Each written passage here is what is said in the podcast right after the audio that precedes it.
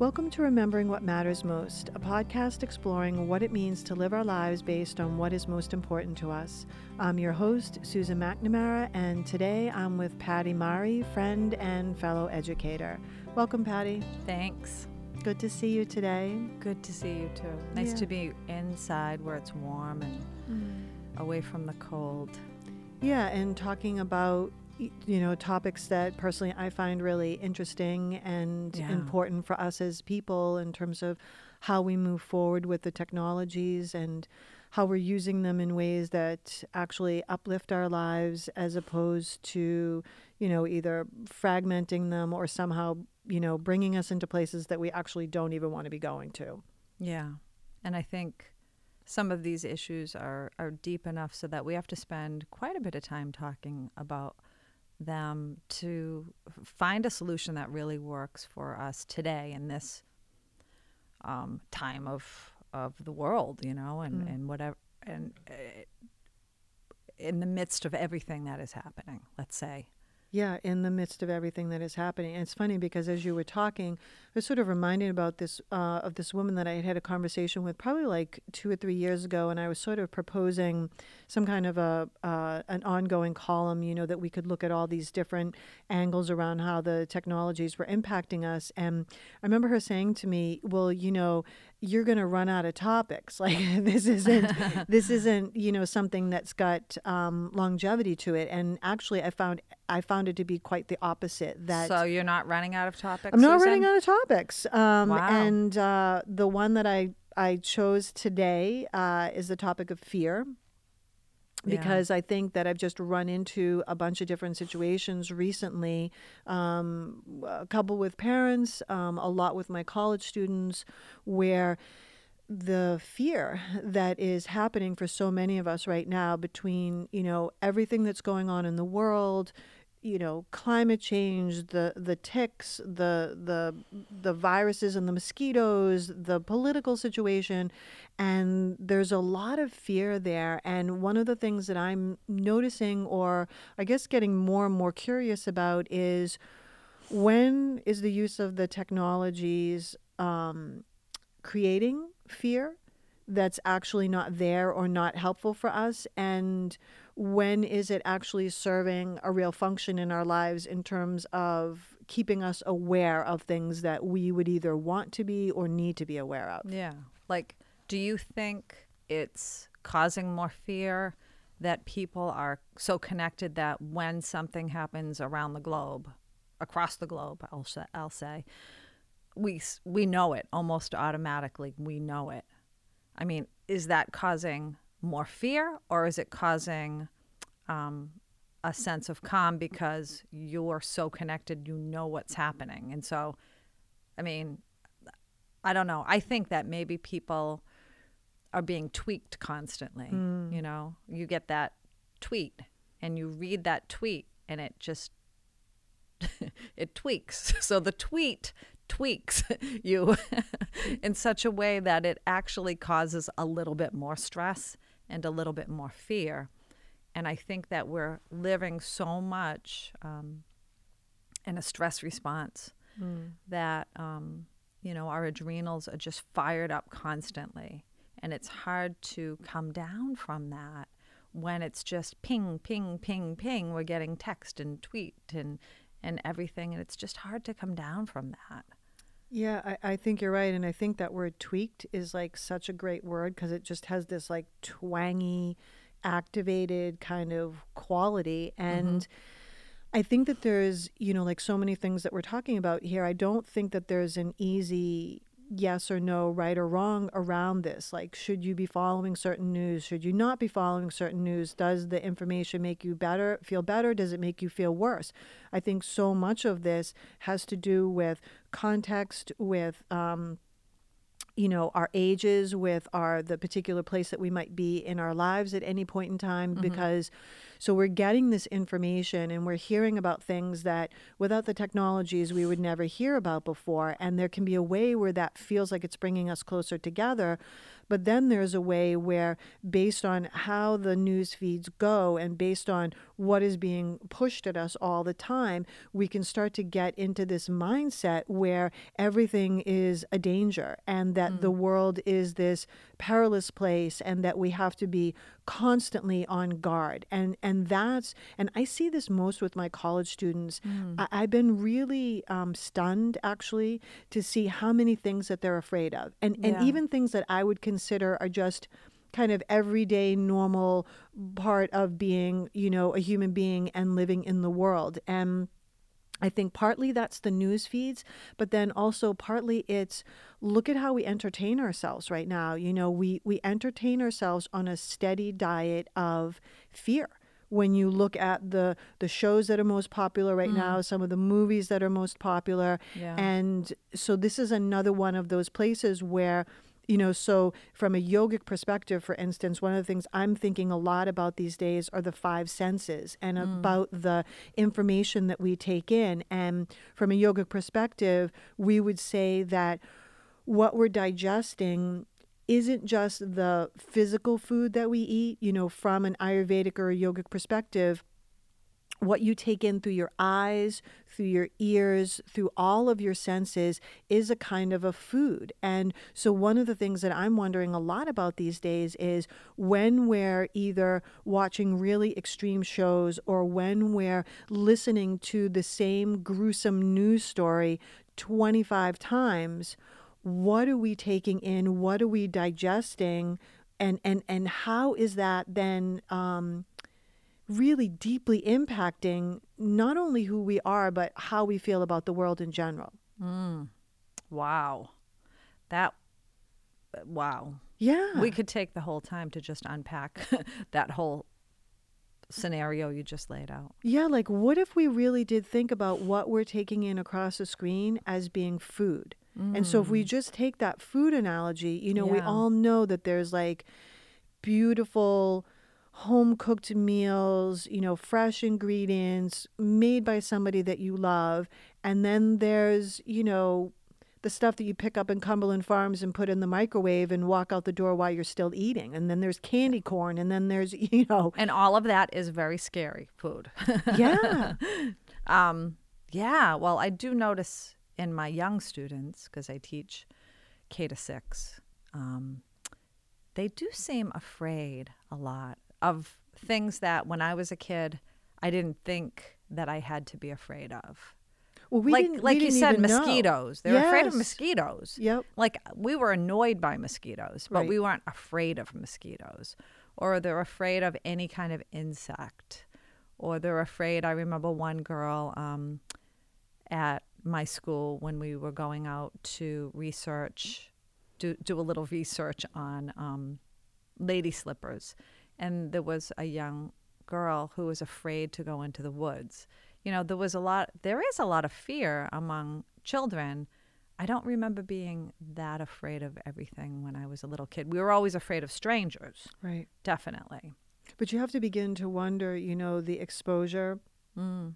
of what they're seeing across the screen. And then you have to also begin to wonder about the exposure that they're parents are being exposed to as well, right? Because we know mm. that, you know, whether it's human being or any mammal, we're going to pass on the information to our offspring about what you should avoid and what you should move towards. Mm. And this whole, you know, when you're talking about um, earlier, you know, about the adrenals and the stress response, I think one of the things that's often lost in our culture is the stress response is an essential aspect of being a human being, that we need a strong survival based response, but that, that it's only supposed to really be coming up in real life or death situations. But yeah. now, what I see an awful lot, especially with parents and my college students, is there's a kind of um, culturally induced fear happening based on what we're taking in across the screens and then there's like a self-generated fear so that it's it's like our biological wires are getting crossed that we're activating that stress response that fear response in us when there's not an actual real Right. physical danger Yeah. and one of my big concerns a lot of times too when I'm talking to my college students is you want that system intact so that when a real survival situation comes your way, you're able to like le- differentiate exactly. between yeah and i think when we are living in the adrenals i went to a talk last week um, by ray christ and he was talking about when our when we think that we are being um, threatened our hormones tell our brain this is one of those fight flight or freeze situations and w- we then react from the adrenals. It, the, uh, it's, it's a brain thing you know so we're reacting from a very limited way. It's very guttural.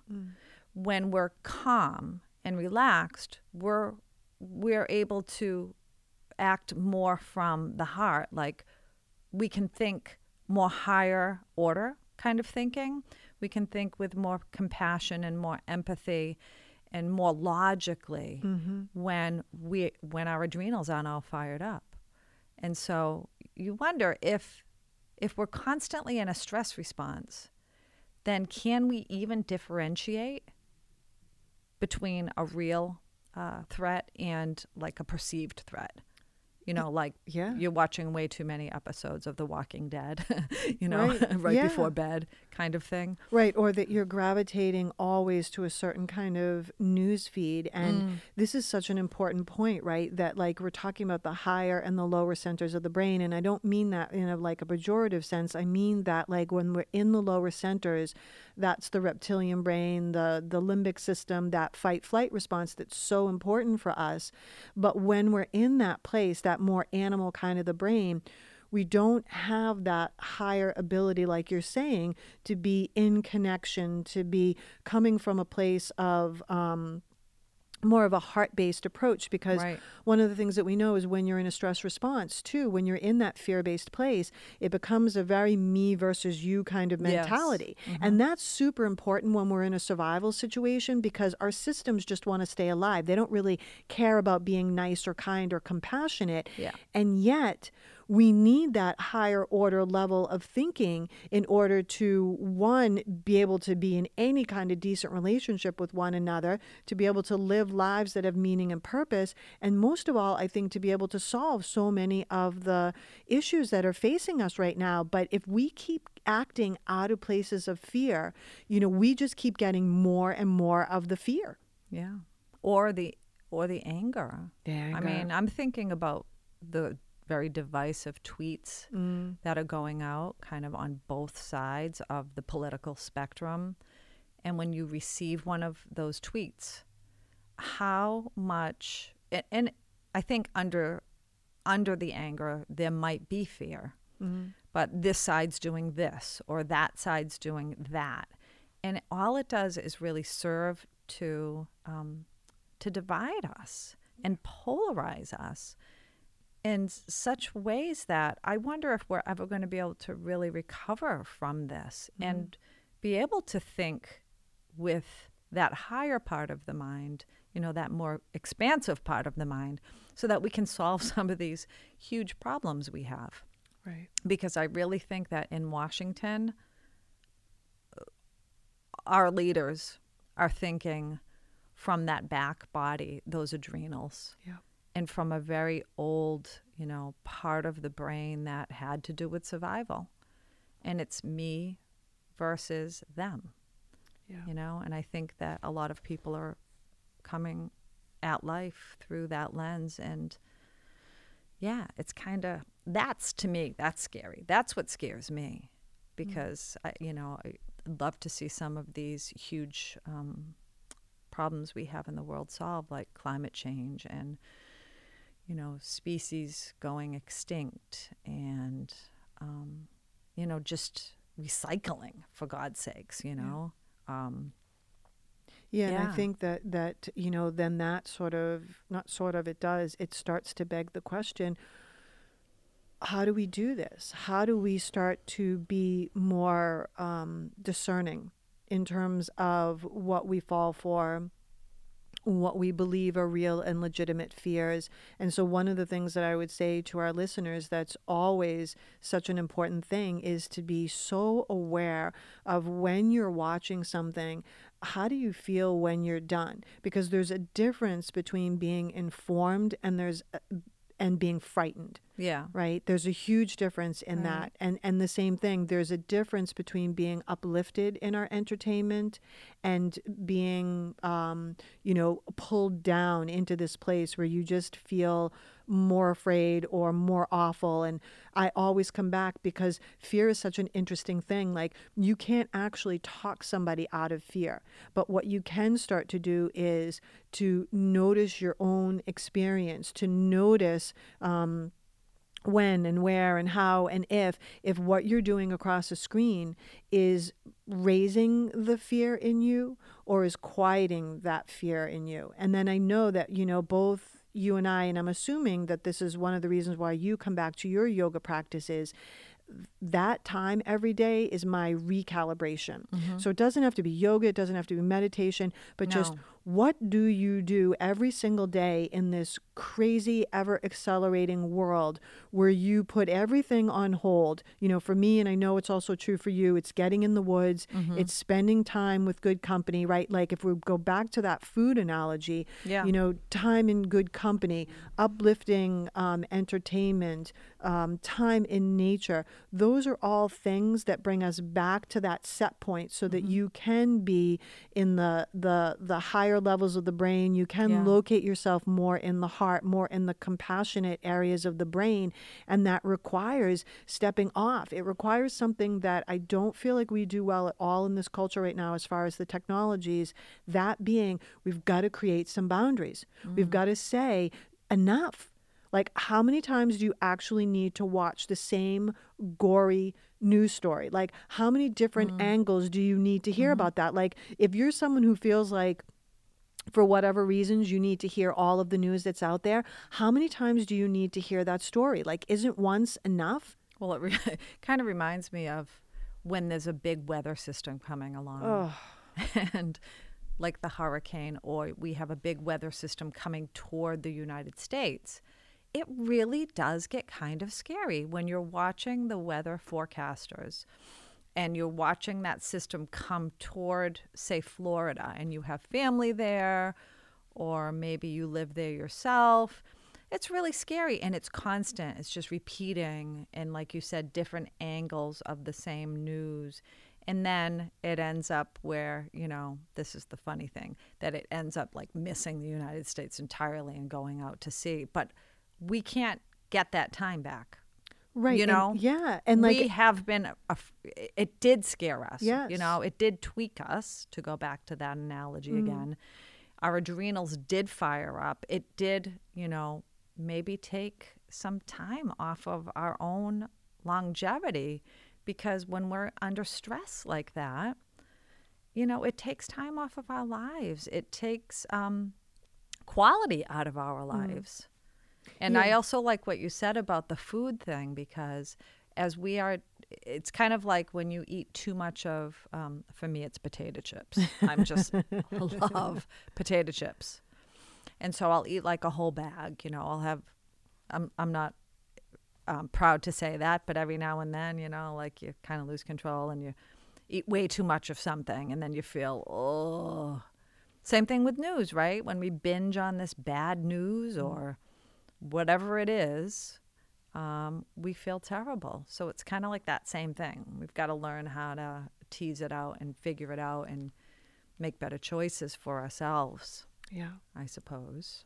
Yeah, and I think the weather is such that's like actually I have to tell you it's like a personal pet peeve of mine because I feel like right now the the weather is represented like it's a serial killer. Yeah. You know, like everything if you look at the the news, everything it's dangerous, it's working people up, it's making you feel like you can't possibly go 5 seconds without checking it again. And for me what I can't stand about that again is the way that it um, creates a very particular spin on a very natural thing. The weather is the weather. It's not trying to be dangerous, it's not trying to harm us or kill us or hurt us. But again, the way that it's often sold to us is that, that it's this dangerous sort of maniacal thing that we've got to be constantly looking over our shoulder about, as opposed to having the recognition that weather is part of the natural world and it's part of being a human being. And there have been human Yeah. beings forever and ever that lived with far less protection around them and, and dealt with the elements as they dealt with the elements. But we've gotten so removed from that that we're not even having a direct experience to check in to ask ourselves the question is this information helping me right now? Or is it just making me absolutely nuts in my mind? Well, I think part of that too, for me anyway, is the idea of climate change mm. and that weather is getting more extreme. So when I see m- news coverage like that about extreme weather conditions, I always think it tweaks me because I always think, oh my God, another um, fact that shows me that climate change is coming and it's coming fast. But it would be so interesting, right? If we, because there's so many different ways that we can use our attention. You know, I just heard some uh, teacher talking about that, that our attention, so where we put our focus, is our most profound and powerful resource. And if we just take what we've been talking about here and see the way how often we take our precious attention and we focus it on super extreme, super outrageous, super fearful things, what are we really doing? Like, are we forfeiting somehow our most precious and powerful resource? And so, what it makes me wonder about again is what if, right, instead of hyper focusing on the dangers, what if we were taking our attention, recognizing the reality, okay, so things are changing around us, but without putting that like super hyper spin on it, now how are we going to approach this? Because the fear based thing, it's never going to be what gets us out of the predicaments that we're in right now because I feel like we end up wasting a lot of our energy. We get super extreme. And then what often happens too is people just sort of collapse out of, you know, apathy or almost like that freeze response. Yeah. So, how can we? You know, especially because we're talking about we're living in the attention economy. Everything is built right now to grab and hold and take our attention away from us. And part of what's happening is is fear is being used to keep our attention locked onto different things. So I'm just going to propose as we're starting to come to the end of our time here together that everybody out there, you spend like even if it's 40 seconds every single day putting your attention on what you do want mm-hmm. putting your attention on something positive. So whether that's you know sitting over a cup of tea as you look at a tree outside your window going for a walk in the woods recognizing you know what's really wonderful and beautiful and hopeful in your life but just some part of every single day to reclaim your attention to pull it back off of that edge of fear and to really make a solid and strong choice about where you're going to focus your attention. Yeah. And thinking about like an issue like climate change or recycling, what is one step I could take to empower myself to make one positive change toward the thing that I'm most fearful of, yeah right? So put your attention there. yes put The- your and attention that's a really what you wanted. very good point you brought up about fear being like a commodity that um, people are using to get our attention because we have so many things we could be putting our attention on. And I had never heard that.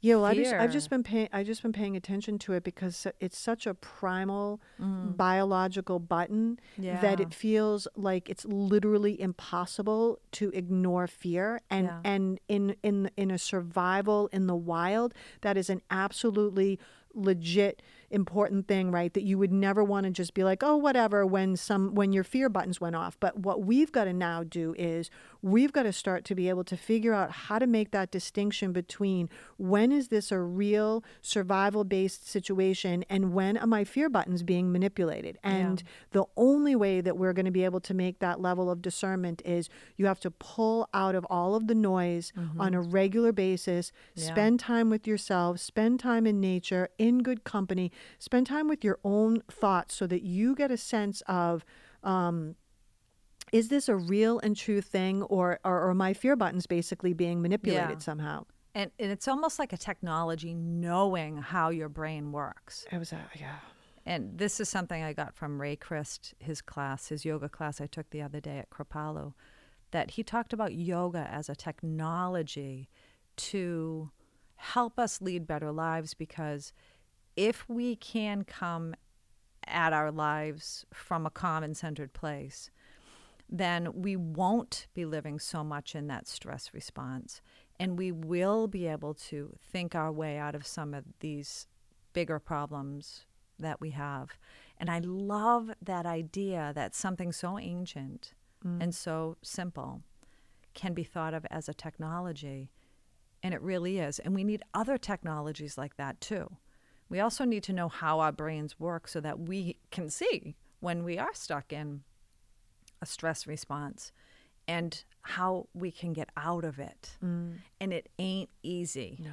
When you are in a stress response, it ain't easy even if you know the tools. Yeah.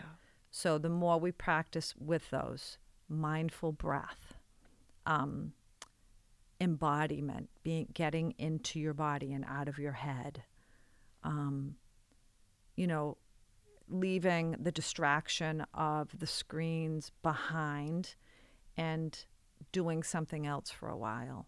Looking at a baby, listening to music. There's so many different ways we can come into our own yogas. It doesn't have to be the kind of yoga we do uh, that uses breath and movement on the mat, but whatever your yoga is. Yeah. People knit, you know. Um, Yeah, so whatever your yoga is, whatever Yeah. that means for you, we're just going to really encourage everybody out there. This is about, you know, taking back your own attention, taking back your own Yeah. mind, your own experience, and not allowing that to be hijacked and uh, take you down a road that actually isn't. Um, not only not keeping you safe but isn't sourcing your life because we're just we're talking here too about the quality of our lives yes. and so, as we're coming to the end again, it's just another reminder to me about how many layers and levels um, that go with this topic of technology and the way that it's impacting our lives. yeah, and I think we just really touched on it yeah, today. just so, barely. Yeah. Yeah. So, as always, when we can remember what matters most, we create lives that we can feel good about and that serve as a contribution to the world. So, Patty, if you'd like to tell everybody how they can get in touch with you. So you can email me at pattypraymari at gmail.com. That's P A T I P R A Y M A R I at gmail. Or visit my webpage, which is Nature Within You Yoga, all one word, dot com. And if you'd like to hear more about what I do, please go to the farm at avalon.org and you have to spell out the AT. And I also write a blog on kids and technology, uh, things about the body, nature. So if you'd be interested in that, you can go to medicine4thepeople.com and four is the number four. So until next time, Thanks, Suzanne. thanks, Patty. Take care, everybody.